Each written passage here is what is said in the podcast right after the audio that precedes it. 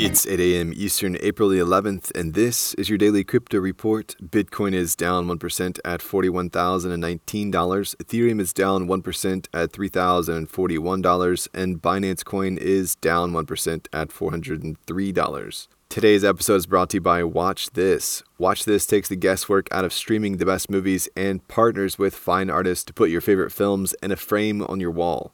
Buy a fine art print today at watchthiscards.com. Well, crypto exchange traffic rose slightly in March, according to the block, with a 6.1 increase March over February. Binance and Coinbase lead the category with Bybit coming into third. Their figures include both spot and derivatives trading markets.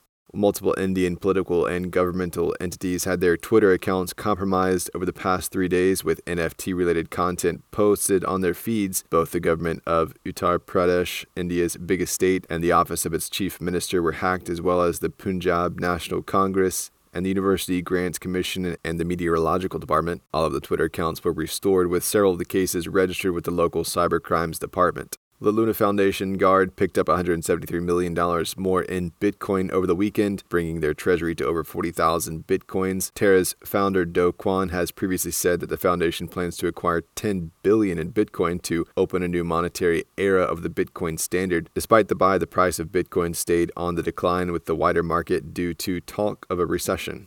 And finally, late last week, the policy arm of the U.S. Senate Republicans issued a policy paper on crypto demonstrating that the party is making a more unified approach to crypto regulation. The policy paper titled Cryptocurrency Goes Mainstream looks at both the benefits and the quote dark side of cryptocurrency. It hails crypto's ability to reduce transactional costs and speeds and to increase privacy while calling attention to crypto's role in the so called nefarious purposes like ransomware attacks, payments, scam speculation, and drug trafficking. The paper represents a more unified step forward by the party on the subject. Well, that's all for us today. Visit us at dailycryptoreport.io for sources and links, and listen to us everywhere else you podcast under Daily Crypto Report.